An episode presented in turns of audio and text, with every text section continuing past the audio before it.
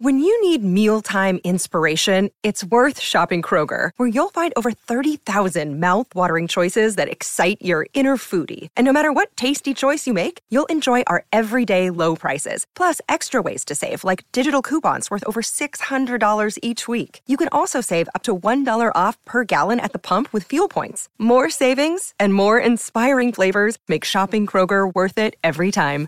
Kroger, fresh for everyone. Fuel restrictions apply. Hello, folks. No music today because I forgot to charge my iPad.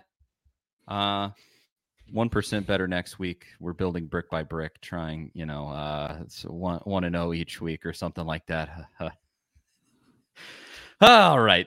Welcome to the Big Arch podcast. I am Charlie Burris here with my co-host and A to Z sports writer Zach Ragan. Wherever you listen throughout the world. We thank you so much for listening to us. Zach and I are talking everything Vols every week here on the Big Orange Podcast. And if you want to listen to that regularly, make sure you go over to the A to Z Sports Podcast Network feed and rate, review, but most importantly, subscribe. Because when you subscribe, you won't miss our episodes when we drop them on Mondays.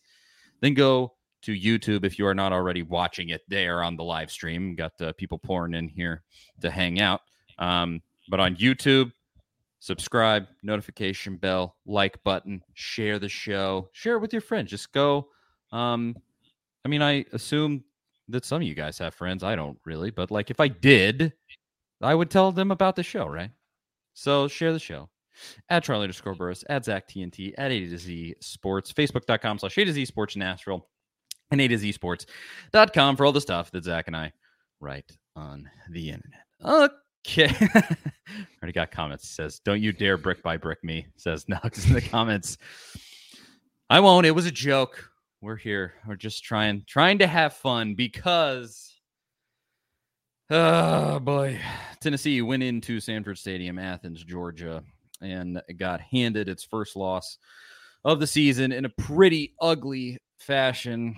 We're going to talk about all of it today uh, between me and Zach. Hope we're we're not we're not going to wallow in it. No no misery here. Plenty to look forward to if you're Tennessee. That's going to kind of be uh, the the thrust of the show also. But um, you know we're we're just gonna get give you our most honest take, what we really thought about what happened there, and, and we'll go from there. But Zach, what is up, man? Just trying to uh trying to get past this Georgia loss and uh, look at the bright side of things because there is a, a lot of bright things to talk about uh, for the remainder of the season. For what we've seen so far this season, it's it's not all doom and gloom, and it's certainly not going to be that uh, from us here today. So, still though, it was a tough loss, tough to digest, tough to watch. Uh, not what we really expected. Even though we both picked Georgia to win, we we picked it to be more of a shootout. Did not really expect them to be able to shut down Tennessee's offense that way. So you know, you learn from it. Hopefully, Tennessee learns from it, gets better from it. That's the best defense they're going to see all season. So, really, that, that's as good as that's as good as the offense can go up against. Then, and you got to look at that as the bright side, saying, "Hey, how does Tennessee's coaches learn from this? How do they see how Georgia attacked them? Use that game film to flip the script if they happen to play again, or if they play another really talented defensive team like that." Yeah, it's I had some people kind of in comments, replies, and stuff after that game. They're like, "Well, Georgia just gave everybody the blueprint for how to beat Tennessee," and I'm like, "Well, can those people come up with an entire 11 man defense worth of five star players that can big boy you like Georgia did? Because otherwise, I don't necessarily see that happening. Also, can they produce one of the loudest environments I, I think I've seen in college football outside of like Neyland during the Alabama game things, you know? It there was there was in that game what I would call a perfect storm. I think that that's how I could frame it best. Tennessee was walking into Hornets nest and you know it's it's not necessarily an excuse for getting your butt kicked, but it is also what it was. I think you can call a spade a spade and go that's not necessarily an excuse for getting your butt kicked up and down the field like Tennessee kind of did in that game. And I I just got done rewatching the game. I got a lot of thoughts in terms of, you know, how how everything went. I don't think it was as simple as just Georgia went in there and just strangled you to death. Tennessee had their chances actually, and I'm I'm gonna go into that. But uh, before we get to all of that, I got to give a shout out to the amazing sponsor that keeps this show going, Superbook Sports. Can you be Vegas this football season? Superbook Sports gives you that chance every week to go head to head with the best odds makers in Las Vegas. No fancy computer algorithms, no guys across the across the pond setting lines for American sports, just the best team of odds makers in the business behind the counter at Superbook in Las Vegas.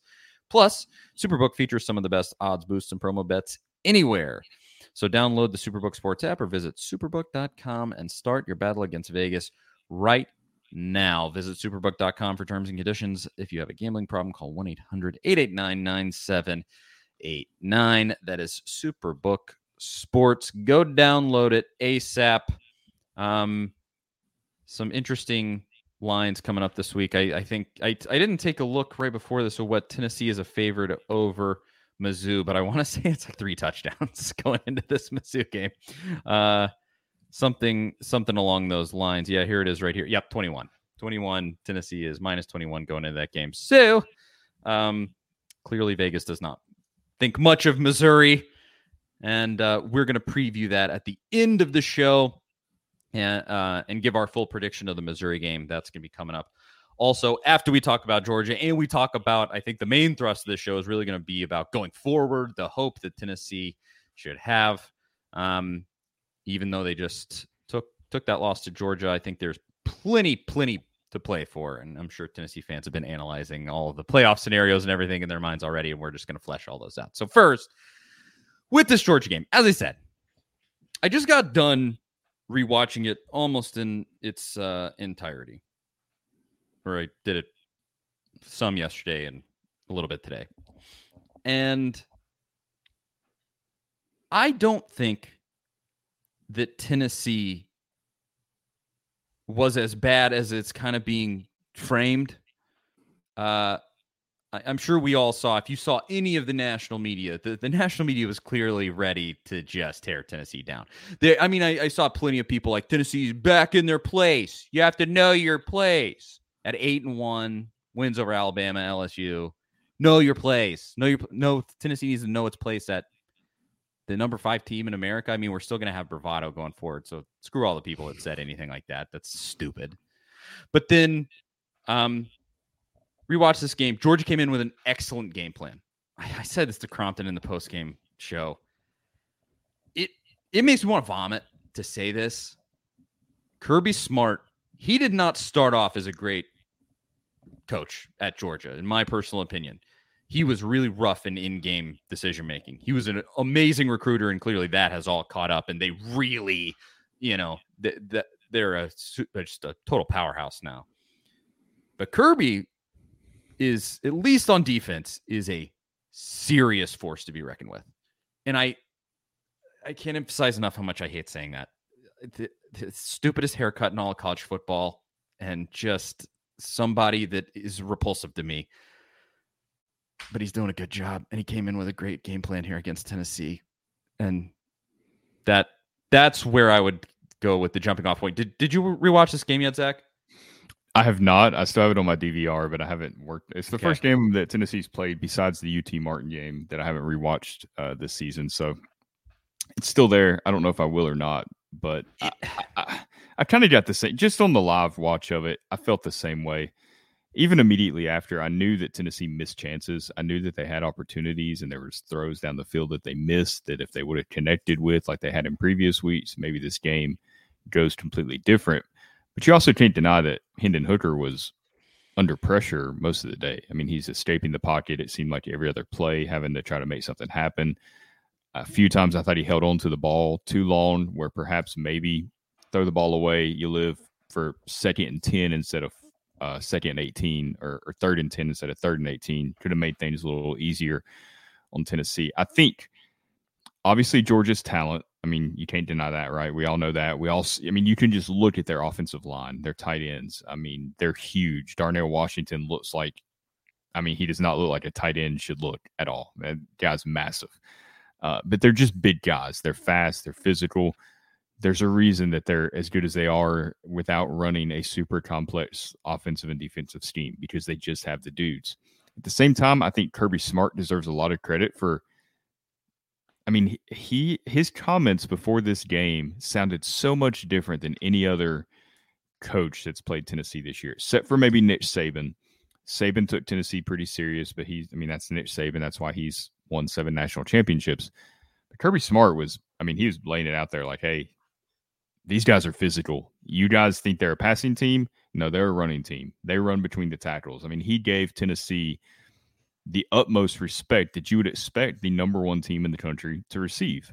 And I think that mindset where Kirby wasn't laughing at thinking it was a gimmicky offense, he wasn't uh, talking about their motions and things that they can't do. He talked about all the things they can do, and they prepared for that uh, effectively. Obviously, so I think he deserves a lot of credit for yeah. for having the right mindset and having his team prepared. I mean, they did not take Tennessee lightly. Uh, if anything, Tennessee being number one gave them a little added motivation, along with some other things that kind of came from not Tennessee's team this week, but outside noise. Uh, Erik Ainge talking about the crowd at Sanford Stadium, and it wasn't just Erik Ainge. Josh Dobbs was doing it. Yeah. Ramon Foster, a friend of the show that we love. I mean, he he said the same thing that playing in Sanford Stadium wasn't that loud. I mean, it wasn't just so uh, on on that that note, I think the framing of that Ainge made such a huge deal about it where he was like, This environment, I don't know exactly what he said, but he was just like, you know, he basically was just like, This environment sucks, you know, like he just didn't give it any respect at all. I think two things can be true at once here as far as that goes. It in the past, it has absolutely been a middling environment as far as SEC football goes. It is not in those those elite environments that that you've seen like Neyland against Alabama. It hasn't, right, and that's there. why that's why I think that what Ainge and Dobbs said is accurate. I don't think they were yes, throwing exactly shade. like that's their experience. Exactly. They had that experience. I mean, what are you going to tell them that they didn't have the experience they had in Sanford Stadium? I, I think it's true that it has been middling in the past. Now, Georgia's juggernaut. They know it. Their fans were pissed off coming into this game because all they got told all week was that their stadium is quiet and and that Georgia's sleepwalking through this season. And and they came in and you know, sort of Georgia fans were like, they took that personally and they came in there and they were super super loud. I all the media that I've seen that was there, I mean, they they were just like it was just as loud as Neyland against Alabama, and it was completely raucous. And so, you know, you gotta again, it makes me ill. Credit where where you gotta give it. Yeah, it it was it has been middling in the past, and it has been this sort of blue hair group that takes up a lot of the stadium uh, with with their big money tickets. But this game was crazy, and that that is what it is. So you know, you know what really gave them the motivation though. Uh, I, I don't know how many people caught this, but after the game, a lot of Georgia players were talking about, oh, they said they're going to put up 50 points. That, you know, 50 points this, 50 points that. That was again, that's nothing that came from Tennessee. That was anonymous coaches that told ESPN this past yeah. week that that Georgia's defense wasn't as good, that they didn't have the guys to stop Tennessee, that they could see Tennessee putting up 50. So if you want to blame anyone for giving Georgia bulletin board material, uh, it all came from outside of of the team, the coaches. None of them provided any of that material for Georgia. It was all all you know national media type stuff, and then some Absolutely. former players. I and I just want to address here because John Hill gave us a super chat. Thank you, thank you, thank you. We really appreciate it. He says we were four and seven two years ago. Cornbread was fired. Thirty five plus players hit the portal and we will end the season 11 and 1 in Heupel's second year. Wow, who would have thunk? Go big orange. I'm I'm absolutely right there with you. You got to yeah. keep perspective in this moment. Who you, wouldn't have signed up for this? Who exactly. who would have even believed uh, 11 and 1 with a loss to Georgia, a two touchdown loss on the road in Athens in bad weather conditions, some things that didn't really go Tennessee's way. I mean, how many 75 yard punts have you seen, right? And and I understand. I, I, guess it was Dee Williams that was back to return that, and he was kind of caught in between in this weird little. He thought the punt was going to be shorter, so he's not back as far. And then when it goes over his head, the trajectory. I mean, I'm thinking it's going into the end zone for sure, and it just. I mean, that's. It, I mean, credit to the punter, but you do that ten times. How many? How many of those are going out the one yard line? That was two? one of the greatest punts I've ever seen. Let's just call yeah. that what it was. Yeah. It was a freak like a hundred year punt that they had in that game, and and that's one of the the biggest points. Uh, like there was just stuff in this game. It was a perfect storm. Uh, go back to that. A hornet's nest. Tennessee was just walking in to a semi truck coming right at them. That's what this was. And and I, I I'm gonna get into the minutia there. Um, but before we go to go off that point of like you know Georgia fans coming in mad, Georgia players coming in mad, like with the bulletin board material given by national media, not necessarily Tennessee. But yeah, Brittany says, shout out to all the Tennessee fans that thought it was a good idea to call Stetson Bennett all night. Apparently, his number got leaked online. Tennessee fans called him all night the night before the game. Uh, and and he, another thing, he took that personally, just like the Georgia crowd. And and he had a, he had a great game. Kirby had a great game plan. Stetson played a great game, and and here we are. But let me from this point, let me get into like my thoughts on where I said I've rewatched the game now. And and I think Tennessee had their chances in this game. And it ended with this perfect storm that blew up in their face. But I, I think it was the third drive of the game. It's seven to three. Tennessee has the ball. And on a third down play, Hooker goes over the top to Hyatt. Hyatt is open, streaking down the sideline in a classic, you know, Hendon Hooker, Jalin Hyatt play. And Hooker overthrows him by three feet. You know, it's just a little too far. Hyatt probably could have laid out and gotten a hand on it, but I don't know. I still don't know if he would have caught it. And Tennessee punts the ball back to Georgia. Well, at that point, uh, Tennessee's defense makes a nice stop. They they really oh, they one thing through. real quick before we gloss over that Hyatt play is I believe that's the play where he kind of got tangled up with the official and rolled over on his ankle a little bit too. Yes. And you have to wonder how much that impacted his ability to to be Jalin Hyatt, his his what we've seen the last few weeks. So, I mean, that was something else just on top of all the other factors yeah. that went into this game.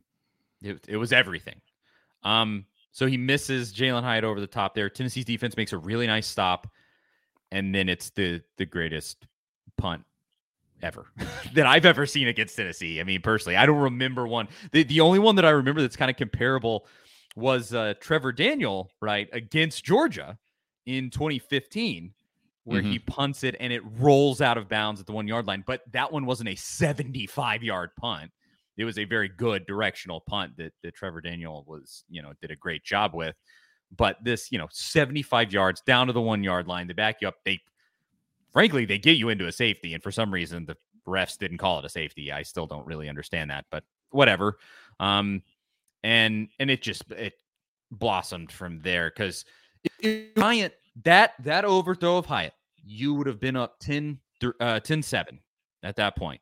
Then you make a stop on Georgia. You know, you think you make a stop on Georgia, uh, like Tennessee did in the ensuing possession. Maybe it's the magic punt, maybe not, but things would have changed because you, even if it was the magic punt, you have a three point lead. You're up 10 7. You because Georgia gets the ball back on the next drive and you go down 14. They score a touchdown and you go down 14 to three. I mean, it was a giant swing in that game, 14 point swing that that went from you being 10-7 to you being uh, you talk I mean we've we've also skipped over another big swing that happened on the first touchdown of the game when Stetson Bennett scrambled into the end zone on uh, third down. I mean Juwan Mitchell Tim Banks dialed up a great pressure and Juwan Mitchell got there and I'm not throwing shade at Juwan Mitchell by any means. Stetson Bennett was just able to get free as quarterbacks do, athletic quarterbacks do that. We we've seen Hendon Hooker do it a lot he gets free and gets into the end zone for a touchdown. If Juwan Mitchell makes that tackle, you know, you hold him to a field goal there, that also changes the entire uh, vibe of the game. So, something that I really resent that I saw from a lot of Georgia media after this game was this talking point where, well, Georgia's offense could have put up 80 points in this one if they wanted to. That's not true. On on rewatch, that is not the case. Tennessee had so I I actually I went on a show um before the game. I, I don't remember which one. I did like three or four last week spots that that weren't this show. Um and I said if Tennessee's defense gets four stops in this game, Georgia has to punt four times in this game. Tennessee is right there and will have a chance to win this one. They did. And I think they actually had five or six. I mean, it, it really they they played up. Now, the ones that I'm counting, they had four stops when Georgia was still playing full bore. You know, because because all of these writers they were like, well, Georgia Kirby slowed the ball down and was running the ball only in the second half, and and you know, fair enough. It started raining and he did do that, but before that happened, and Georgia was still trying to you know hit Tennessee over the top. They were kind of trying to play Tennessee's game against Tennessee, and they were successful on a couple of plays there. But Tennessee's defense had stops. They made timely spot stops that ended with the punt of the century and just some of these things that ended up happening. But I, I resent that. Tennessee's defense did more than enough for Tennessee to win this game. Mm-hmm. Uh, and and that was when Georgia was playing full blown offense. You know, not not the the ratcheted down version that started when the rain started in the second half. They they really did. Like I I think ten- Tennessee in this game would have had to score 40 probably still.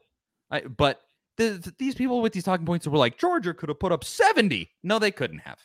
no, they wouldn't have done that. Tennessee was getting stops, timely stops, which is exactly what they needed. They you just have to get enough timely stops with this offense when the you know when the offense is working at 100%. You, you just have to get timely stops that hold the opposing team to 35 and Tennessee wins with 40 points. Like it, I think it would have been that simple, but they, again, Kirby came in with an amazing game plan and, and stifled this offense. And we all well, saw it happen, but I, I resent that. I don't like that at all. That they no, I, I, don't either because I go back to what I said about Kirby Smart at the beginning of the show and his respect for Tennessee's offense. I don't think he ever felt like this off. We've stopped this offense totally.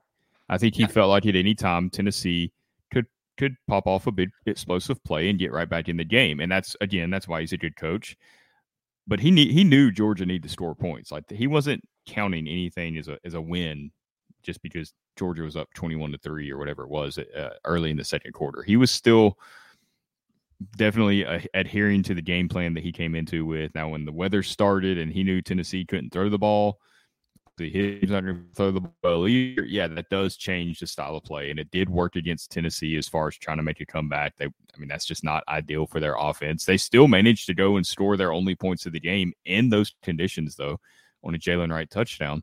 So they were still moving the ball, and, and they, you know, they played fairly well in the second half. They just weren't able to hit uh, when they had guys open. Tennessee, uh, I believe Josh Heupel said this in his press conference today. T- Tennessee was across Georgia's 40 yard line six times in this game and produced 13 points. That can't happen. It just can't happen. And, and again, credit credit to Georgia. They brought it. But it's not like you weren't moving the ball at all. And like to start the game, you got exactly what you wanted. A turnover immediately.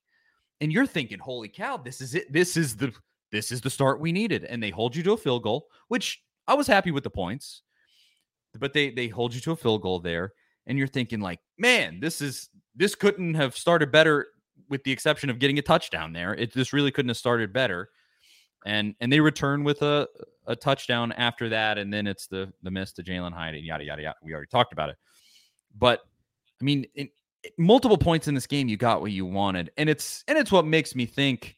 Um, like Mr. Jones says it here in the comments says neutral site game would be a lot different. I completely agree. Yeah. I think t- like Tennessee and and Heupel, they have I think a, a different view of Georgia at this point because even Heupel said in his press conference today, he said that their their defense did things that they weren't expecting Georgia's defense to do, and it, that goes to Kirby, but um, it caught them off guard a little bit. I I also I, I do knock Heupel and, and Golesh a little bit. I think their their play calling in the face of what Georgia was doing was not as good as it could have been because uh, Georgia just took the top off. They they said you're not throwing long on us, and they have the dudes to stop you from doing that. Kelee Ringo can do that to Jalin Hyatt, like he just can, and Bru McCoy or whoever. Um, they have the dudes to stop you going long on them like that. And so you have to kind of dink and dunk. And Tennessee was fairly effective at certain points, but there were some, especially on like third downs and and some second down like run plays where I was just like, ah, I don't know about that play call. Like what what what exactly were you aiming for there? Like I don't I don't know what they were doing. And I there were just a moment, and I think Heupel took full credit for that, or, or full blame for that. uh, during that press conference today, he didn't lay a single ounce of blame on the players, and I love him for that. Um, you know, he he said he said Georgia did things we weren't expecting, and you know turned it on in on himself and the staff, and and so I yeah, I mean you have to bring that up too. This was not Heupel's finest hour either. No, eh, and it, it wasn't just that. Uh, the biggest thing to me was the pre-snap penalties with the crowd kind of affecting the way that Tennessee played. I mean, I can't remember how many pre-snap penalties they had. It was like eight, maybe, or, or nine. It was it was way up there, and that's a terrible way to start a drive. I don't know if you watched the Josh Heupel show, but he talked about that a lot during his coaches show. I mean, you're starting in first and fifteen every single time. It seemed like. I mean, you're already behind the chains, and it completely changes the way Tennessee's offense operates.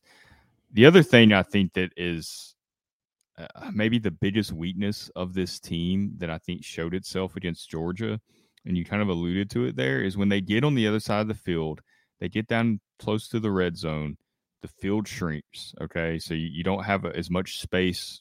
I mean, vertically, you don't have as much space as you do the, the rest of the time. And I think it changes the way Tennessee's offense has to has to operate against less talented teams, they haven't had any issues at all. They've been great in the red zone all year. Against an elite defense like Georgia, we saw where they have a weakness there is when that sh- when that field gets shorter, they have issues getting the ball into the end zone against a team as talented as Georgia. So I don't think that's a huge concern because we we saw them have issues with certain things last year and they've improved greatly this year. I think they'll continue to improve. I think that's one of the best things about this game is the fact that Josh Heupel, Golesh, this staff, they're so smart, they're so innovative, they're always trying to stay ahead of things. They get 60 minutes of game film to show how a team completely shut down their offense, or, or for the most part, shut down their offense as far as scoring points. They get all this game film to go over and dissect and to kind of stay ahead now of like, hey, this is how the best team in the country shut us down. This is okay. Some people might say it's the blueprint for how to beat Tennessee, but for Tennessee, it's the blueprint for how you you go back and beat Georgia if you play them again because yeah. you have all this film, and I I have enough faith in Josh Heupel and his staff to be able to take that film and figure out a way to beat it. And I think they, I hmm. think they'll have a much better game plan if they play again. Absolutely, and and you eliminate the pre-snap penalties. I mean, it was I think Tennessee had nine penalties and seven of them were false starts. Like just ugh you know, it's it's stuff like that where this was just over before it started. Um, and and you you clean you clean that up. You know, it's not as much of a factor if you play them on a neutral field, like per se the Peach Bowl and the college football playoff. Uh, we'll talk about that in a minute. But um, uh, you know, you eliminate some of that, and because like uh, one of the big instances I haven't even brought up yet, Tennessee gets down into the red zone in the first half and they're they're really moving the ball pretty effectively, and it's uh, probably their best drive of the game so far. They get to third and two in the red zone, false start, false start, and then you're back at third and twelve. They have to kick the field goal, and then it's I, I if I'm thinking correctly, that's where it was in that game. Um, and I mean it, it's it's that you lost four points. You got a field goal out of it, but you lost four points right there and it was because of false starts. You in third and two. I mean, I think Tennessee they were moving the ball really effectively. I think they end up with a touchdown there without those false starts. And and it's stuff like that. We're on a neutral field or a Neyland Stadium or something like that. I think this game goes significantly differently.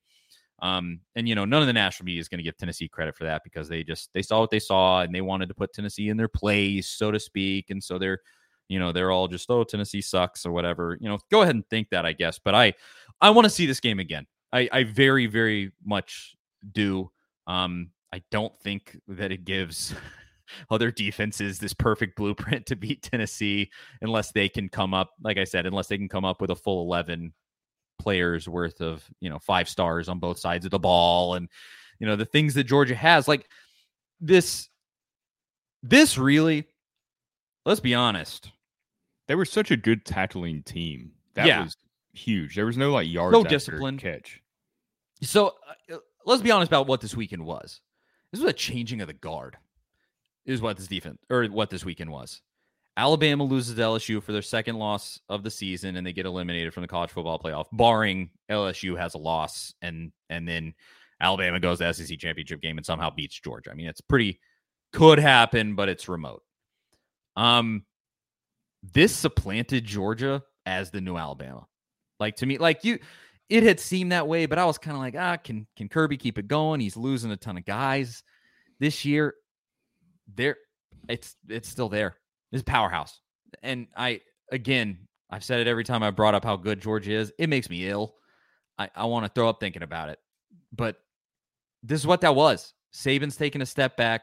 Georgia's taking a step forward, and they they just have they have it all built up with all these five star players coming off a national championship and the, the pieces for for a you know a long term powerhouse is all there. And this was the it was two ships passing in the night. Alabama going down to LSU and and Georgia supplanting itself as the best team in America. And that uh, uh I I hate uh I hate it. But it that's that's the situation. That's what it is. Let's be honest. That's what it was. I don't know how you could really argue otherwise. No, you're right. And and before I touch on that real quick, uh, James says we can officially put an end to the delusional comparison 2019 LSU and 2022 Tennessee. Obviously, yes, you cannot compare them anymore. Tennessee's lost now. Tennessee's had a game where they only scored 13 points. I mean, that, that comparison is certainly gone. And and I never really I don't think I ever said that Tennessee is 2019 LSU.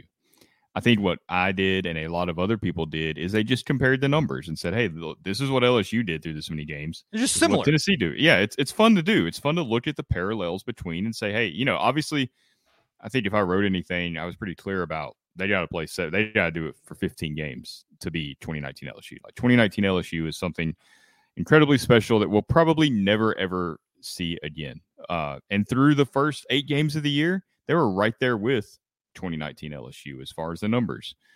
After this week, I mean, he's right. We we cannot make that comparison anymore. Uh, that's where it ended was against Georgia. Uh, and, and, part of that, I think, is Georgia, like you said, becoming the new Alabama in a sense, because I do think that what we saw this weekend is that Alabama's run as this dynasty is pretty much done as far as them just being the team to beat. I'm not saying they won't compete for championships again with Nick Saban because I think they will. He's still Nick Saban. He's still going to have great players, but the total domination of the SEC and the SEC West, I think we've seen that is is is got to be done at this point. Uh, yep. And I think it's because of the transfer portal, NIL. I mean, it's leveled the playing field a lot, and it's great for college football. You need some parity. It gets boring seeing Clemson, Ohio State, Alabama, and then and now Georgia uh, in the top four every year, or maybe one other team sneaks in there like Cincinnati or Michigan or Notre Dame, and they get blown out in this boring semi semifinal game that nobody nobody wants to see. So the expanded playoff coming, NIL stuff, we're seeing a lot more parity. Hopefully, Georgia doesn't get to that kind of Nick Saban Alabama level. I mean, from like 2015 well, to 2020, Alabama lost six total games, I believe. He's they've lost four games in the past 13 months. Yeah. And you almost lost to Bryan Harsin. You lost the first time to Jimbo Fisher, first time to Kirby Smart. You've lost to Josh Heupel, eh, who was in his second year, and then Brian Kelly, who's in his first year in the SEC. I mean, that's not something Nick Saban does. So I feel comfortable yeah. saying that like the dynasty's over. They're still a great program. They're still elite, but they're just not going to be the Alabama that we've seen the last 10 years. You you even wrote that today on A to Z Sports.com. You you wrote an article about how the dynasty's over. Um, uh, I'll leave that prediction to you. Uh, because Alabama still does have the number one recruiting class in America for 2023. So yeah, it's not that I think that they're going to fade and suddenly be like a 10 to 15 team, top 10, top 15 team, and that's it every year. I just don't think we're going to see this wire to wire domination that we've seen uh, in previous. No, I I do agree with that, but I what was interesting in in hindsight about how we talked about this Georgia game leading in, I I I took a bunch of heat from Tennessee fans in our comments. I guess we both did. We both did this. We both chose Georgia to beat Tennessee. I, I just thought that the home field advantage would would take it over the top. That that that was my um you know, and people were like, "Oh, you're just you don't believe in this team." I just, I just thought Georgia was a really good team, and, and it's a tough environment, and I, you know, it's just how I felt. Uh, turns out the environment actually was even way more than even I thought. Tennessee wasn't as competitive in that game as I thought they were going to be. I said it was going to be a three point win for Georgia, and here we are. But Uh, the thing that I factored into that, where I said this is going to be a really close game, was the uh, the schedule for Georgia leading up. They had kind of gotten played close by played close by Kent State. Kent State scored 22 points on them. It was just kind of a weird game. And then at Missouri, which is just a soul sucking place to play where nobody wants to watch football in Missouri, much less Missouri fans. Um, you know, there were some games like that. And I think what the truth is of what Georgia did leading up to this is that they were sleepwalking. They just, they hadn't faced a team that they even respected yet. Mm-hmm. like that's, and I think they respected Tennessee. And that's how good Georgia can be. That's what happened this week is that Georgia was just bleary eyed, kind of just, ah, you know, they, they, I guess, and they, they respected Oregon. They smashed Oregon's head in, um, in, in Lanning's first game. And, and, you know, the, the two teams that they've played that were real opponents, they killed them. And, and that's, that, that is my assessment walking away. That said, I want to see this game again because of what I said, I, I rewatched the game. Tennessee had its moments. They had its chances. They whiffed on them.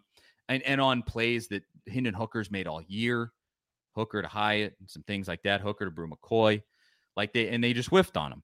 And there's some stuff like that where I think on a on a neutral field, it would still on a neutral field, it would still take Tennessee's best game of the year to beat this Georgia team, but it is there, I think. Like there there is a a gear for this offense where it gives Georgia a game and has a chance to win at the end of the game. It's absolutely there. I'm not, you know, dispirited to where, oh, well, there's even if Tennessee played them again in the playoff, it's there's no chance. I think there's absolutely a chance. It's a new day. It's tough to beat any team twice in a season. Look at Georgia and Alabama last year. Alabama gives Georgia the business in the SEC championship game, and then Georgia wins in the national championship. It's tough to beat anybody twice. Mm-hmm. So I I want him again. I bring it into playoff, and maybe this can kind of transition us into the playoff talk here. Well, this is but, a great comment from Antonio, and it's it's some this is the way I felt too. I mean, it was Tennessee yes, at their worst. Exactly this. Exactly. Uh, Antonio says, "I totally agree. They got they got our worst, and we got their best. Let's try again."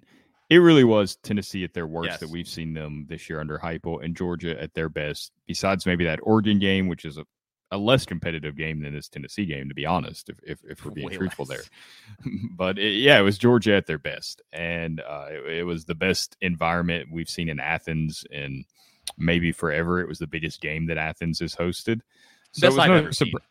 Yeah, I mean, and and you kind of mentioned it. You know, they were sleepwalking, and that's something that Alabama kind of had trouble with when they were so elite under Nick Saban for all those years. Was they play a, a, an opponent that's not that great, and and they still win by a lot, but it's like okay, it took Alabama a little bit to get going there.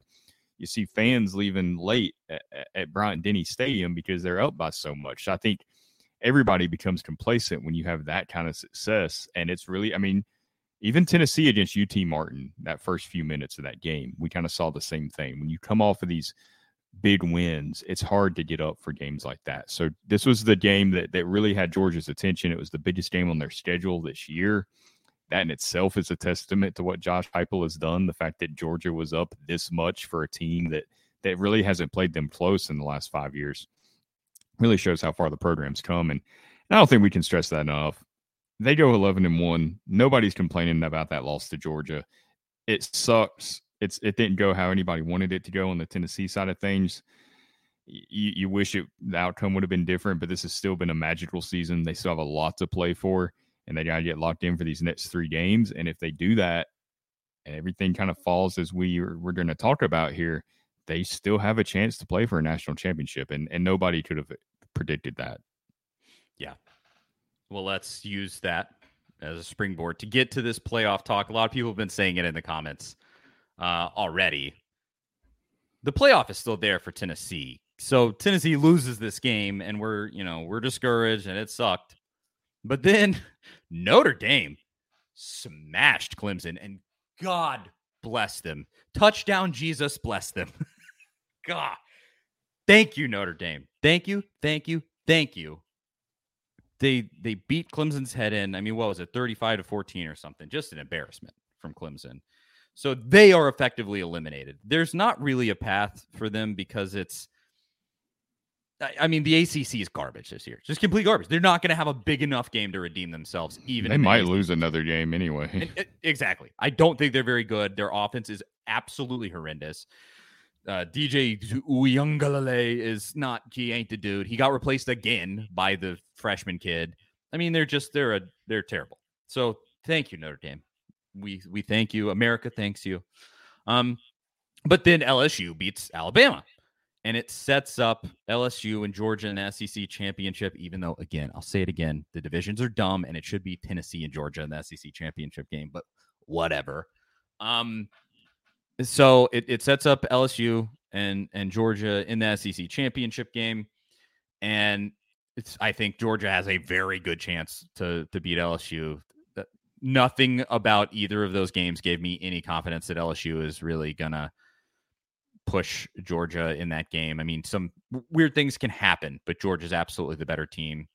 Um, and then that leaves us with basically, it may not be this simple, but I think if TCU loses at Texas and they're a seven point underdog going to Texas, if that tells you anything about what, you know, odds makers and kind of the perception of TCU is at this point, if they lose at Texas and Tennessee wins out, and they're going to be heavy favorites in all three of their remaining games, it almost seems like it's it's there for Tennessee. I, I think it would, in the most simple scenario, it would be Georgia one, winner of Ohio State, Michigan two, probably Pac 12 champion three, maybe, or Tennessee three, and then Tennessee Pac 12 champion at four. One of those um, seems like the most likely outcome. The the prediction the sort of prediction machines put it. I saw ESPN had a 65% chance for Tennessee to still make the playoff. I mean, it's right there for them. I I don't know. Weird weird stuff happens yeah. every year in college football. Don't discount anything, but that seems very likely. It you're gonna look a lot tomorrow night. That's you really figure out scenario Tennessee needs to happen because wherever the committee puts TCU and Tennessee tomorrow night is kind of what what's going to determine the rest of the year and, and the path that Tennessee has to take. If they put Tennessee above TCU, then you're feeling pretty good about Tennessee's chances no matter what. If they're in that top four this week, they got three games. If they can blow out Missouri, South Carolina, and Vanderbilt, you feel pretty good about their chances. Uh, so that that's a that's a big factor there. And they put Alabama, a one loss Alabama above TCU. So you would think by that logic that Tennessee should be above TCU this week, but we don't know. That loss is fresh sometimes that impacts the way that they that they you know rank these teams and and Oregon's loss was to Georgia was all the way back in week one. I, I, I feel good about Tennessee's chances. The worst thing that can happen is if TCU doesn't lose and Georgia loses the SEC championship game. If they lose to LSU, yeah. a two-loss LSU SEC champion will the probably jump. Will probably jump Tennessee. I don't like it. Ugh. I don't think that should be the case. I, I I will be angry.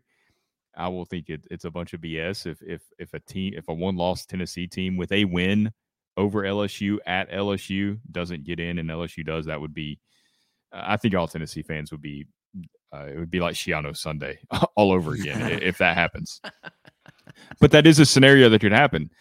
And uh, uh, Ole Miss, if if Ole Miss somehow sneaks into the SEC championship game, they have one loss. They would have to win out, and LSU would have to lose to Arkansas, I believe, for that scenario to happen. They get in and they beat Georgia again. Long shot. Don't think that'll happen, but they're definitely getting in over Tennessee at that point if they win the SEC with one loss. So those are those are disaster scenarios for Tennessee.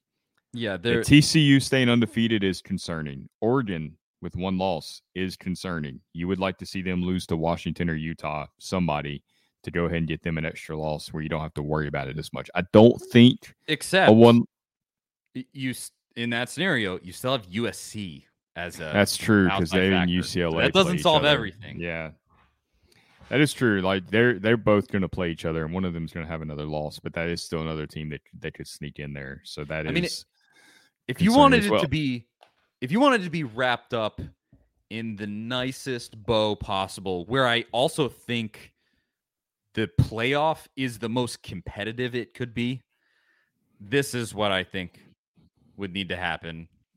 Oregon loses to Utah, and then I, I'd have I think this is what would happen. USC and Oregon play in the Pac 12 championship game, and then Oregon beats USC. So there's no one loss team from the Pac 12 at that point.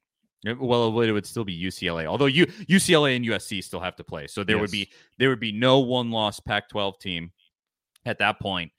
And then the top four is Georgia, Ohio State, Tennessee, Michigan. I think that's the most competitive the playoff could be. I think that is the best the playoff could be this season, just in terms of the best teams in America from what we've seen so far, from the resume that we've seen. Uh, well, and TCU loses also. That my assumption is TCU loses also in that, and then that's the top four. Um, because I I just think that I mean those are the four best teams in America from what we've seen thus far. I I I think anybody would have a hard time arguing that. And then Ohio State, Ohio State, Tennessee in in the semifinal will be an incredible game. And mm-hmm. I think mm-hmm. Tennessee fans and Ohio State fans would love to see that. That would likely and, be at the Fiesta Bowl as well. If they got into the three seed, that would be the two yeah. three game. So that would be you know a nice little storyline there, a little return to Arizona. It would be. Um, what do you think about? And this was what I was going to mention before we start talking about the Pac-12. Do you think a one-loss Big Ten team is a is an issue? The loser, of the Michigan Ohio State game. Do you think they're an issue at all? I don't think they are. I don't think they should be. But again, if people think that we're we're advocating for a one-loss Big Big Ten team or one-loss Pac-12 team or any of this to get in over Tennessee, we're not. We're trying to figure out how the committee will view it.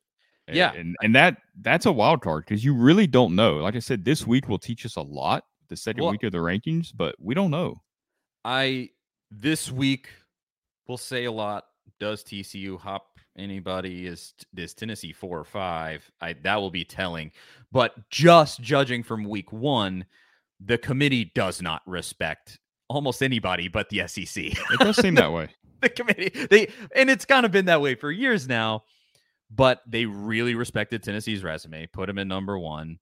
They're obviously really going to respect Georgia's resume here. They're going to be number one in this next poll. I think they'll respect Ohio State. Clearly, they do. That was evident in the first poll. Even though they barely beat Northwestern. And, yeah, not CJ Stroud was horrendous. It, yeah.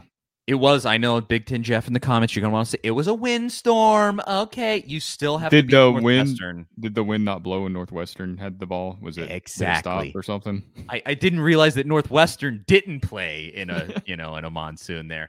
Um, Anywho, but uh, you know they they really respect the SEC. Second to the SEC, they really respect the Big Ten. They, they basically just kicked the Big Twelve in the nuts, and they kind of put a middle finger up to them, and the Pac twelve too. I mean, they just were like, "We don't care about you guys. Nobody." Well, that's the thing. If if TCU gets in, they're going to get blown out by Ohio yeah. State or Georgia. I mean, we all know that, right?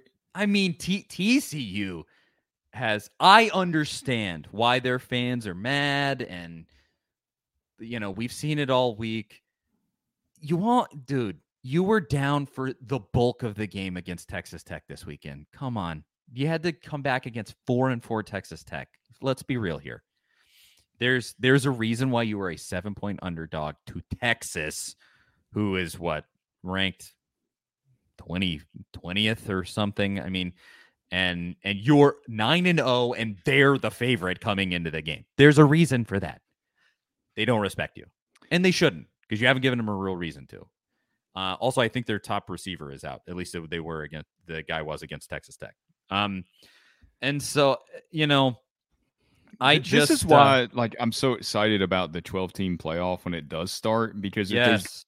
there's no against it, like oh you don't you just gonna have more blowouts and and I don't there will be, obviously there will be some blowouts of course but if there's if we're starting to see more and more parity over the last year or two outside of maybe Georgia, where you can see a number eight seed beat a number two seed or something. And it wouldn't be that shocking.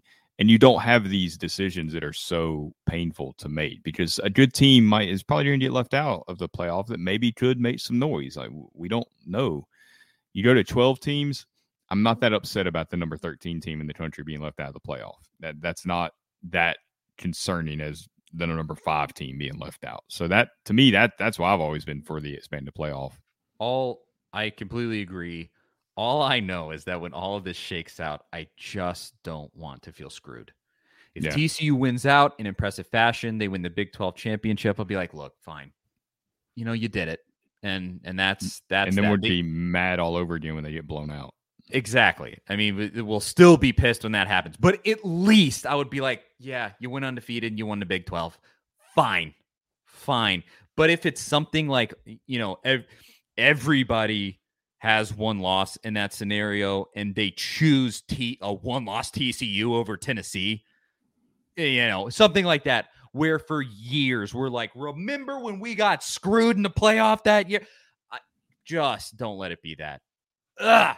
Like I fe- I mean, anything but that. Please. if. Alabama if Alabama stays in the top 10, if LSU stays in the top 10, if Kentucky can finish out strong and get back into the into the top 25, that makes Tennessee's resume look really good. I mean, Georgia has two wins over top 10 teams. So does Tennessee. I think those are the only two teams that have multiple wins over top 10 teams. I think that's going to weigh pretty heavy with the committee. I think they value that a lot. So as long as Alabama stay, if kind of you need Alabama to beat Ole Miss, you need LSU to win out and then just lose to Georgia in the SEC championship. That alone might be enough to do it, as long as Tennessee, of course, takes care of business, and we'll get into Missouri, and and that's going to be a tougher game, I think, than than people have really considered. Still a game they should win. Um, but if, if you can do that, if those things can go your way, I think Tennessee's in a really good shape, and they might not need the help that we're talking about, but you still feel a lot better if you have that help. Yes, exactly. So it it's just kind of to play itself out, and and where you start is you got to win your remaining three games, and that's uh, you know the thing for Tennessee. We can we can bloviate all day long about all the different scenarios, and and I want to say something here. I've just noticed in the comments there's a few Georgia fans watching, and they think that they're being real cute and weighing in. I first of all, I gave Georgia plenty of credit. They came with a good game plan, and, and they beat Tennessee. Uh, oh yeah, all know, credit to Kirby for great, great plan. but to to the Georgia fans watching, you're giving me money, man. So thanks for watching. You know, me me and Zach both work for this, you know, and it's it's how we get paid. So I appreciate the view. You know, that's And we, I mean, look, I've, I've I've seen a lot of Tennessee fans have a lot of respect for Georgia and a lot more respect for Kirby Smart than they did.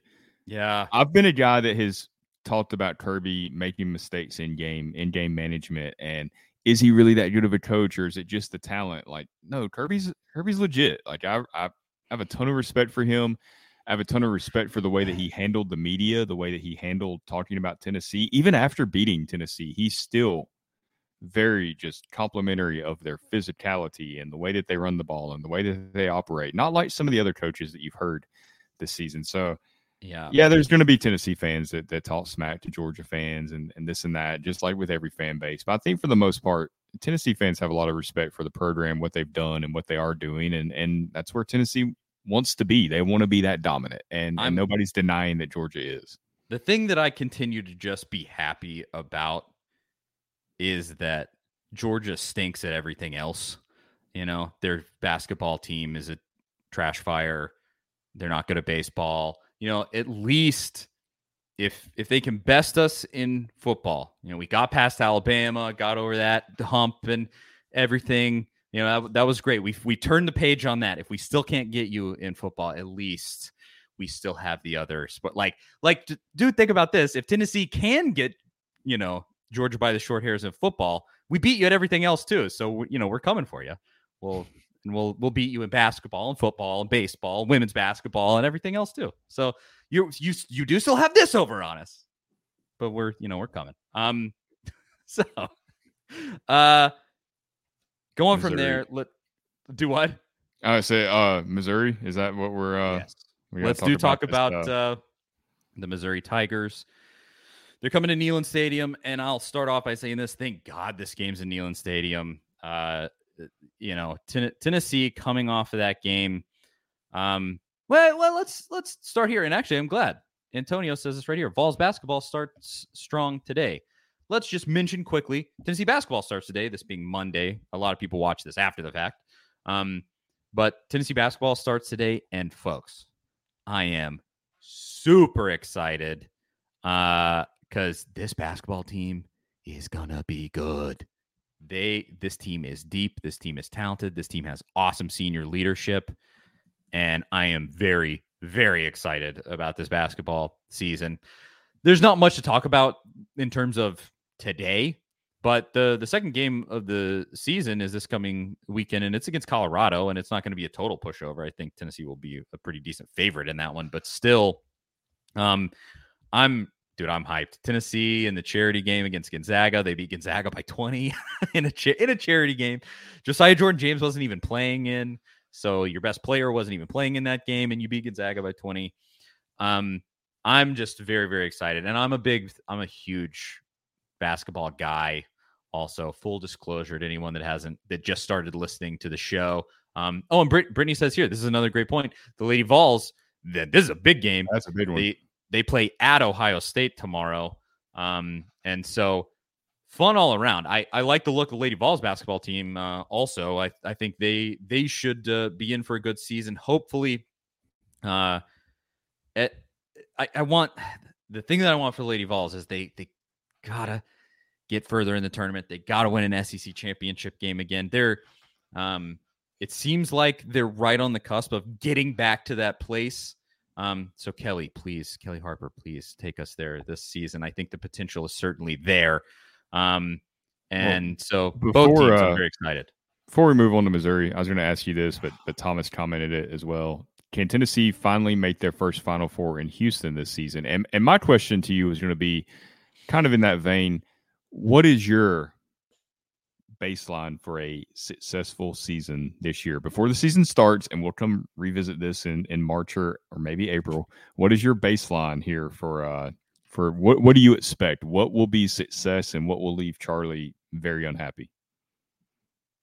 it depends on how we look in this initial uh this initial run of non-conference games if we're super dominant here and i mean we're playing some some pretty serious games uh in in the non-conference uh i think I, my it's final four i mean i that's that's what it's going to be because it's just that's you won the SEC championship game last year. If you're super dominant in non-con and then you go into the SEC and you start steamrolling teams, I mean, it's Final Four. That's what it should be. That's what it was last year. You won the SEC championship. The standard should be a Final Four. So I, not to saddle them with that, and I got to see the team really play and play real games and make sure that they're as good as it feels like they're to be. But that's that's where that's the standard that Barnes has kind of set. And I I want to talk about just this real just because this will take two seconds. Tom Reed says, "Is that a picture of Joe Biden behind me?" Uh, no, it is not Joe Biden. Um, it is the greatest announcer in uh, college football history, the, the beautiful Uncle Verne, Verne Lundquist. Um, I I love Verne. He is the greatest. Um, and I I've met him. And actually, on this other side, you can't even see. Can I?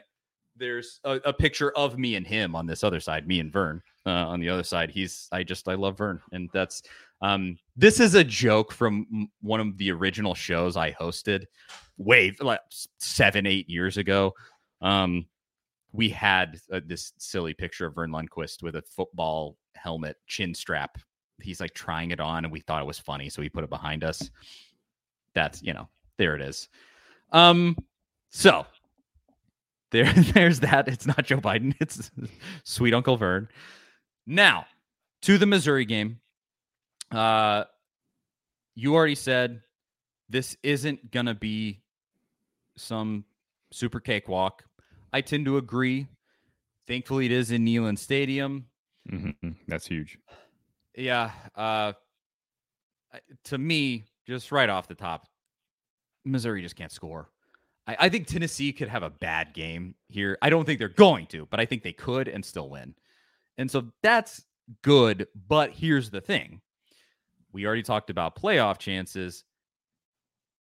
You gotta you gotta put up fireworks. And I think for for Hendon's Heisman chances, you gotta put up fireworks. Like this is the time to restart the engine. And if you can, you need to beat these boys by like 50. so Will that be possible uh, to use that? Can Tennessee hang that kind of performance on on Missouri here? So I think this game's really interesting to me because Missouri's what four and four and five. You look at that record and you think, okay, you beat them by what thirty some points. Like it was a blowout last year. I think Tennessee put up sixty some points. But it's not the same Missouri team. They have a much better defensive coordinator. Blake Baker's there. That's been at LSU in Miami. He he's got it. He's got the guys believing. They bring pressure. They play aggressive. That's work for them. They get in the backfield. They disrupt the offense, and that's exactly the way to beat Tennessee. I mean, we talked about it last week that you had to protect Hendon Hooker or Georgia would win. They weren't able to do that necessarily, and and that's the bigger biggest reason why Georgia was able to win. They just dominated the line of scrimmage. Missouri obviously doesn't have the same dudes as Georgia, but they're going to try to dial up stuff to get to Hooker and and to kind of follow that same game plan. I, I don't necessarily think it's going to work as effectively as Georgia because they don't have the talent. But if if if Hendon Hooker's off again, if he doesn't play as elite as we saw him the first few eight games of the year, and he plays more like he did against Georgia, because like you mentioned, there was plays there for Tennessee against Georgia. It wasn't that they just shut everything down. Tennessee just missed a couple of plays that could have got them in the game. If they miss those against Missouri, this game could get ugly. It's not a game I think Tennessee loses, and, and I think they could win convincingly. And you know, when I get to my prediction, we'll, we'll see where that's at. But this is a game that you you can't look past. It's a noon game. You're coming off this emotional game against Georgia where things didn't go your way. How do you respond? We're going to learn a ton about this team this week and their leadership and the way that they come out there and play. We're going to know if they're for real or not with this game. If they come out and struggle, you can maybe, you know, okay, the playoff might not be happening because you can't beat Missouri by three and South Carolina by three and Vanderbilt by 10 and expect to make a statement that way. So I'm really interested to see how they respond. But you're right, Missouri can't necessarily put up the points to, to score with a Tennessee offense when it's clicking on all cylinders. You talked about Hendon Hooker with the Heisman. I'm not going to say that that died against Georgia. It was one not great game. I mean, he did, he threw for what 200 yards or, or maybe a little less. Didn't throw for a touchdown. That's not good. You need to pad those stats as much as possible these last three games. If, if he can go over 350 yards in each of these three games against Missouri, South Carolina, and Vanderbilt, throw four touchdowns in each game. I mean, you got to go out and have some of the best games of the season, really pad those stats. And then that's the lasting image of Hendon Hooker this season. It's not that Georgia game. It's these last three weeks. It's the performance against Alabama. It's the LSU game. That's what everybody's going to remember. And that Georgia game becomes a footnote. But if you if you struggle a little bit in, in these last three games, I don't think Hendon Hooker's going to be in the stage in New York. And ultimately, of course, you want to see Hendon Hooker win the Heisman. I mean, that would be massive for Tennessee. I think everybody wants that. But simply getting on that stage and being at that ceremony and having Tennessee represented and having Josh Heupel there with him and whoever else they bring along, maybe the quarterbacks coach, Joey Halzle, whoever's there with him, you're going to get all that exposure. That's massive for recruiting. I mean, you really need that to happen. So it is important. Championship, playoff, all that's more important. But Hendon Hooker getting to New York on that stage is pretty important, I think. Could not agree more. Uh, I want him to, at a minimum, to just be there in that set of finalists. I think he can be. It's got to be gaudy in these final three games. I think specifically the one I look at, he, you know, 350 on the ground against Missouri. That's that's a good start, something like that. But then against South Carolina, if you could like South Carolina's defense is just not particularly good. Um, just looking at it there, uh, let's see, total total defense. I mean, there's seven total defense in the SEC. On the road, just lay it on them because I, I don't think anybody's going to respect big numbers against Vandy because Vandy. Still I mean, got to do it though. You you do you absolutely have to do it, but I think people will look at a night game at South Carolina and you threw for 400 yards, you know, and that's mm-hmm. that's one where you could make up some ground and just just get to be a finalist and maybe CJ Stroud just, you know, blows a tire and and you know, sputters out. I think Caleb Williams at USC is kind of making a push. But the, the competition isn't incredibly stiff as far as the the Heisman goes. And so I, I think he can still get himself to, to that finalist spot and maybe win if things fall right. Um, but it's yeah, he definitely made it harder on, on himself. He needed a big game against Georgia and he didn't deliver at all. Um, but as for this beating, Missouri game, beating Missouri, I mean that that's the ultimate thing this week. Yes. At, as for this Missouri game, to me, the difference is this: Hendon Hooker was given his press conference today, and he said something effective. I, I don't remember exactly what he said, but he was like, before that Georgia game was even over, he was going over to his teammates, being like, "All right, how we doing? Let's you know, heads up, we're pushing forward. And then he he said that he was already in, in the facility today, encouraging guys. Um, and that's the attitude you need. So I love that. And that's coming from your your top dog. That's that's the dude that is leading this team. It's where the a huge amount of the athlete leadership comes from on this squad, and his head is in the right spot. It is yeah, it's it's it's almost it's almost a version of Tim Tebow after that Ole Miss game in 2008, right? I yes. mean, it's not the same visual. Hendon Hooker has his own style, but it's him rallying his guys in that same way. Exactly. Um, so le- the the leadership on the team, their heads in the right space. Uh, it's senior day inside Neyland Stadium. I think fans are really, really going to show out. I believe it's sold out already. Um, so I think fans are really going to show out despite it being a noon start. I think it's going to be raucous in there. Um, and Missouri, let's just look at this. So Missouri's defense is uh, statistically, is purely statistical. You can get into the minutia of it, but purely statistical. They are almost identical to Kentucky. Um, they have a slightly better yards per play than Kentucky defensively. Uh, let's see for for Kentucky, they give up 5.09 yards per play, and Missouri gives up 4.83 yards per play. So you know that's that's that. It's very close statistically to Kentucky, and you laid 44 points on Kentucky.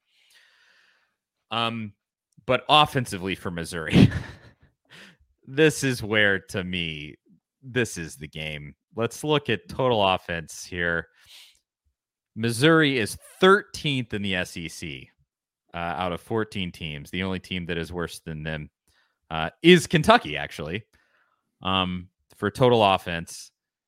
350 yards a game. And then for scoring offense, I believe it is even worse. They are 13th out of 14 teams, 23.1 points per game.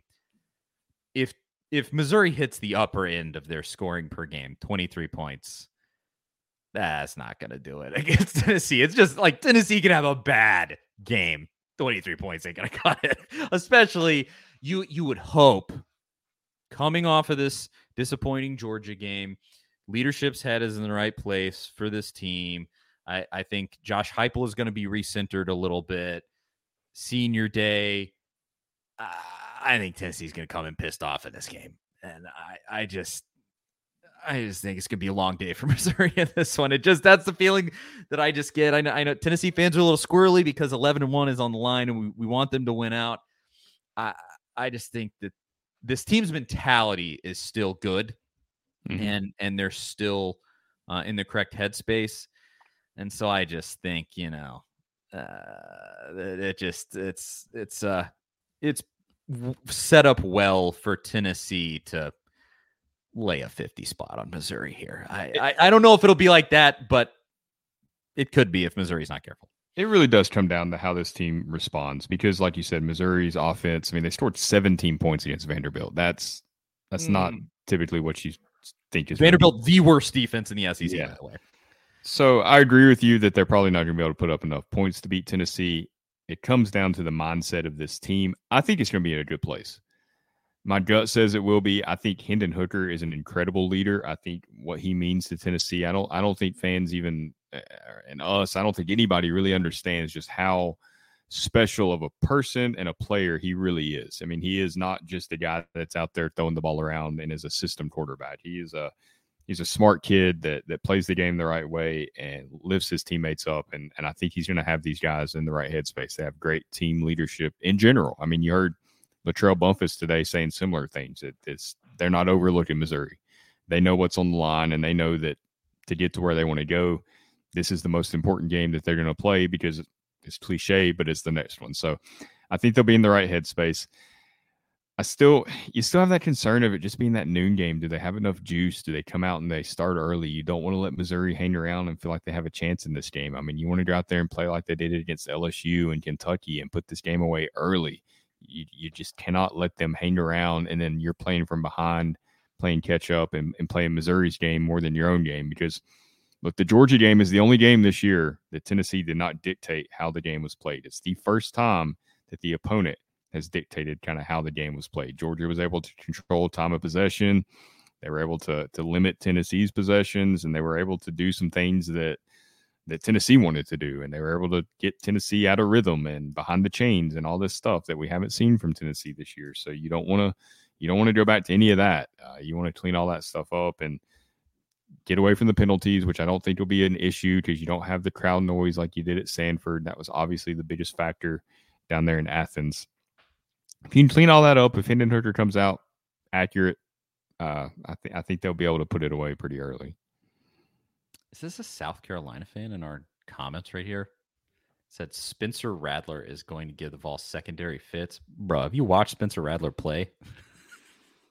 is it what's his his uh, record at this point? Like six touchdowns, eight interceptions, or something. No. Yeah, I don't think.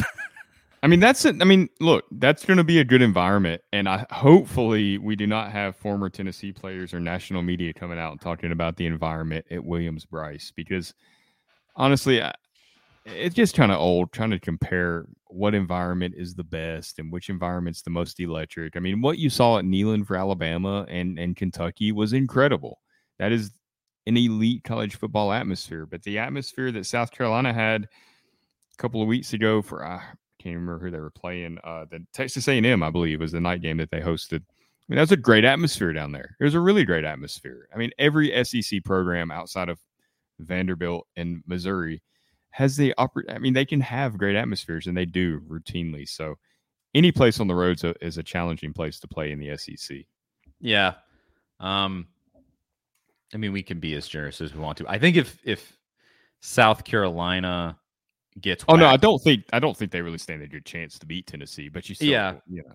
Well, to on on the point of just the crowd, I think if South Carolina gets waxed by Florida this weekend, I'm not sure that crowd's going to be too hyped.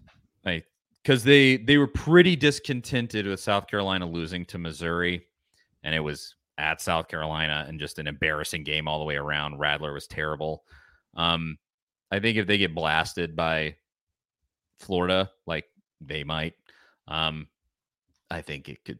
There's gonna be some unhappy South Carolina fans that are not gonna want to spend money to go all the way, you know, down to that game and do the whole thing. So, just a theory there on my end. But going back to the Missouri game, uh, yeah, to me, this is a bad matchup for Missouri. They can't score the ball. Uh, even if their defense is a little stingy, and I think even Kentucky was a little stingy. They, they got a few stops against mm-hmm. Tennessee, mm-hmm. and Tennessee still put 44 up on them. I mean, it just is this this offense when you don't have superior athletes like Georgia does, where just you've got you have the dudes that can big time Tennessee like that and and blow up the trenches. You know, Georgia won that game in the trenches on both sides. Like Missouri's not, I just, I don't think Missouri is going to do that. They just don't have the guys. Tennessee has the superior talent, the definitely the superior coach in this scenario, the superior scheme, the superior, well, they're playing at home. The, you know, they have the home advantage in this one. It just feels lopsided to me. Um, and I think Tennessee obviously has the motivation now since the playoff is still a very real possibility. Um, they have the motivation now to to lay it pretty thick on Missouri here. So Let's predict this game, Zach. Um, I think we both think Tennessee has a pretty good shot uh, to to wipe Missouri off the map here. But do you, for your score prediction, do you agree with our the assessment we've already made? Yeah, I don't think that there, even if Missouri has a really good game plan, I don't think there's another defense in the country that can do what Georgia did to Tennessee. Well, obviously not. I mean, Georgia has the best defense in the country. I don't think there's any debate about that. We can quit talking about all the dudes that went to the NFL because all the dudes they have now are also going to go to the NFL and be high draft picks. So they've got plenty of talent, and Missouri doesn't. So even if they have a good game plan, it's comparable to that Kentucky game. I, I do wonder how Tennessee's defense responds and how they play this week because Tennessee's defense had just kind of started playing better in that Kentucky game. And then they played well in the second half against Georgia, but Georgia's trying to eat clock. There's not as many possessions. That's one of the things that that impacts Tennessee's defense is the other team gets so many possessions. Georgia didn't want to do that. So I wonder how they respond this week against Missouri. I think it's a pretty significant win for Tennessee. I've got them winning 41 to 20. I think Missouri will will hit some things, score some points. Tennessee still they had some uh, some of those plays against Georgia were combination of Georgia having good play calls and good players, and Tennessee also busting some coverages. I mean, you saw Jaylen McCollough kind of get turned around. Doneiko Slaughter got turned around, I think, on one of those plays. So they they weren't. It wasn't like Kelee Ringo on on uh, I think Tillman on that interception where it's just amazing coverage and their guy beat Tennessee's guy. A couple of those plays were were not good coverage by some of Tennessee's defensive backs, and, and that could be an issue against Missouri. So I think they'll score some points, but 41-20 Tennessee. I like it. Uh, and to anybody that's watching here, almost 200 people in here with us. We appreciate each and every one of you, even the Georgia fans that are hanging out and uh, pissing off Tennessee fans in the comments. Um, it's the way college football is supposed to be. It is. It's just fun, all in fun. And if you're not being fun, I will block you. Don't worry. Uh, but uh, just leave if you want to leave your score prediction in the comments. Go ahead and do that. I'll read them. A few people already have, and I'm, I'm gonna read them out after I give my prediction. Um, but thanks to everybody for watching. We've already said this the, the scales are very much tipped in Tennessee's uh, favor. Well, Spencer, yeah, Spencer here even says exactly that. That's kind of funny. Uh, I didn't see that comment, and then I noticed it literally says all scales tip towards the Vols against Missouri. Um, so, uh, yeah, it, it just really is in Tennessee's favor here. I think Hooker gets back on back on the horse here uh, and and has a good game in his senior game. Um, I think this refocuses this team a little bit. At, at a minimum, I just I hope it does, but I I think it will because you we can say it as much as we want to. You know, Tennessee has done a great job blocking blocking out the noise, either either blocking out the noise or embracing the noise.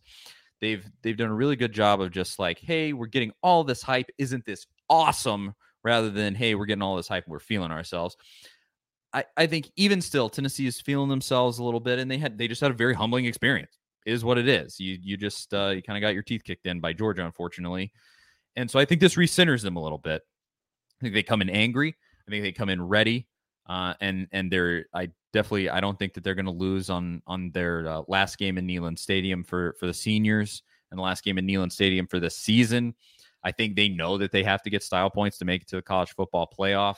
Um, they again, they can say they block out the noise. They see it all. They know the deal. Uh, and, and, they've and, been open about that. And exactly, and that's that's one of those things where you you can embrace the noise rather than trying to block it out. You just say, "Yeah, we do have to do that, so let's just go out and do it." I think they're going to have that mentality, and it's just it it's advantages all over the place for uh for Tennessee here. And I think just it's specifically the motivation. Just you know, Missouri. I see people. They were like, "Well, Missouri wants to avenge that 63 points that Tennessee put on them last year." Well, I'm sure LSU wanted to beat Tennessee too, but Tennessee won 40 to 13. So, you know, there's a lot of people have wanted to do a lot of things well, against Kentucky. Kentucky badly wanted to avenge oh. that loss from last season. Yes, K- Kentucky wanted it so bad, and Tennessee beat them by 40. So you can want a lot of things against Tennessee, but I, I think they're going to come in pissed off, and I think they're they're going to wax Missouri. I'm I'm going to say, uh, uh 38 to 10, a 28 point win. Uh, I do think Missouri Missouri mucks it up a little bit and and they they hold Tennessee to 38 points. I mean, it's still a, relative to most teams in college football a big point output. Um, but I'll say I'll say 38 to 10 and Missouri just can't, you know, they just can't produce and um so let's look at some of these predictions. John says 56 to 21. Uh, you're giving Missouri a little bit more credit than I did, John. Um, I mean, look, we've undersold Tennessee on several of their wins this year, so that's certainly possible. Exactly. I I think I think the the defense. I said it. The defense they kind of got theirs in that Georgia game at certain points. They they had timely stops and they did they still did a good job against the run uh, in that game. And so. and look, even I don't care if Georgia is just running the ball and not throwing it. Those are those offensive linemen are really good. They can push around and dominate the line of scrimmage. They're huge. They're elite. So even stopping Georgia's run is a good thing for Tennessee because that that's a really physical team. I mean, you're not going to play a more physical team than Georgia. Jalin Hyatt kind of I don't know if, if people noticed that it kind of flew under the radar, but yeah. Jalin Hyatt said Georgia's way more physical than than uh, Alabama. They absolutely are, and and that was apparent in that LSU game later that night. Yeah. Too. But like M- Missouri, kind of their their defense is more predicated on on the run um, than than the pass. I I want to say I I looked at that. Um, or at least they're better at running the ball than they are at passing the ball, if nothing else.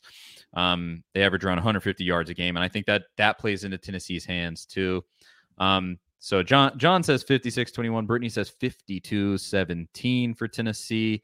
Spencer says 48-17 Tennessee. Michael 56-24 for the Vols. Uh, Mr. Jones 63 to 13 total beatdown. I, that's I like that.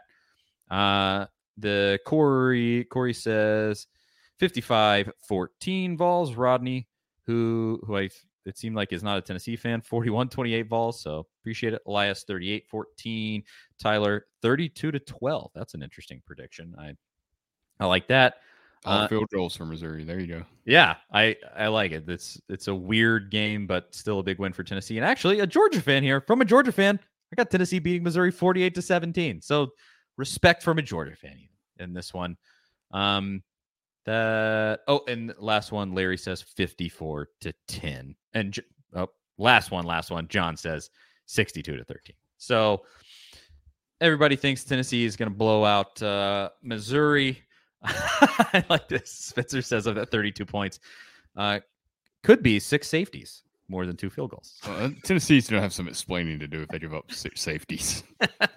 Even though they gave up one to Georgia and they got away with it somehow. It, if anything in that play, you you might have tried to say Hendon Hooker's arm was coming forward, and then that would have been a close call as well. I have no clue how they reviewed that and and said it wasn't a safety, but good for and actually not good for Tennessee. Just Georgia threw a touchdown on the very next pass when they after the Yeah. punt, so it, it didn't really work out for Tennessee at all.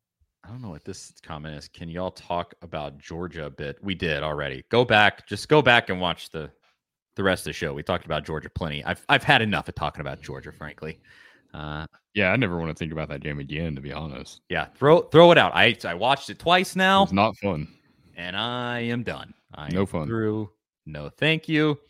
That- how how wild is it before we go that Tennessee, if things go to plan, will finish with one SEC loss. They will beat Florida, Alabama, LSU on the road, and not win the SEC East. Like how often does that happen? Where you've got an undefeated team in the SEC East and then just a one loss team that you know, that's, easily the most frustrating thing out of this entire season. But you know, assuming Tennessee finishes out, goes eleven and one, you you can lose, but it's unlikely.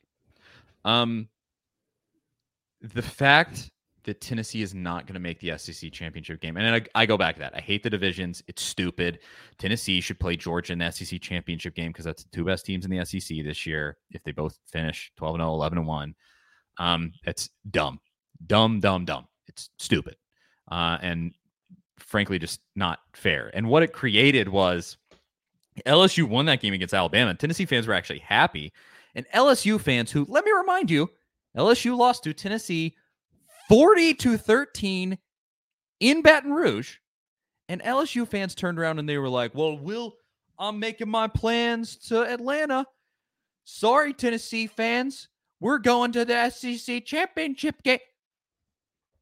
Shut up. How quickly do you forget that Tennessee whipped you up and down the field for an entire game in your home stadium and then you beat Alabama and you beat Alabama and we are happy for you and happy for us in that scenario and they turn around. I had multiple LSU fans being like well ha ha ha you lost to Georgia and we're going to the SEC championship game. Yeah cuz of the rules of the SEC Tennessee has a better record and beat you.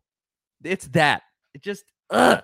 Why do you give them that talking point when it should be Tennessee playing in the SEC championship game instead LSU is going Yeah, well, if they went out. this comment here. Daniels is probably going to have a long day on a December Saturday in Atlanta. They might they uh, might regret asking for that matchup with Georgia because if they watch that Tennessee game, they they might not feel Oh, quite as confident. Look, we got one right here. Tennessee is home watching the SEC championship game. You mad? I'm mad that that's the rules of the SEC. 42 13. Check that scoreboard, my man. And Tennessee has a far better chance of making the college football playoff, which would be a national championship, not an SEC championship. And I know I would rather win one than the other. And I'll also say this just judging from how Georgia played on Saturday, I'm going to go out on a limb that's not that long and say that Tennessee is going to win just as many SEC championships game this season as LSU is. yeah, pro- probably so. Gonna gonna be a big fat zero on that one for LSU SEC championships this year. So, um, that's it.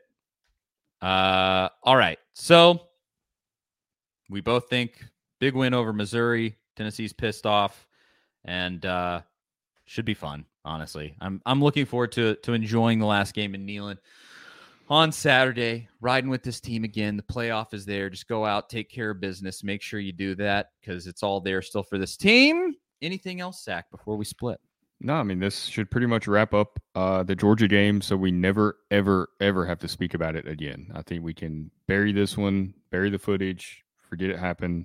Don't don't want to think about it anymore. It was out the grueling, window. annoying, just aggravating afternoon. That's the the only time I want to think about Georgia again is what Mr. Jones says here in the comments. If and when we play them in the playoff, that is the next time I want to think about Tennessee playing Georgia. I can't even imagine my anxiety if that happens. Oh, that's gonna be one. Yeah. Uh, we we will cross that bridge if it comes. Um, I'm Charlie Burris. That is Zach Ragan. Thank you so much to everybody who watched, who stuck with us. A ton of people watched the entire show. You guys are amazing. Commented the entire time. You're too good to us. We we could not appreciate it more. The show has totally blown up this season. It's all because of you guys. So thank you, thank you, thank you once again. Like, subscribe, rate, review, yada yada. You know what to do. You you're here. You've been watching it this whole time. The A to Z Sports channel, A to Z Sports.com. At Charlie underscore Rose, at Zach TNT, blah blah blah. That's it. Thanks again for watching, and we will talk to y'all next week. See you guys later.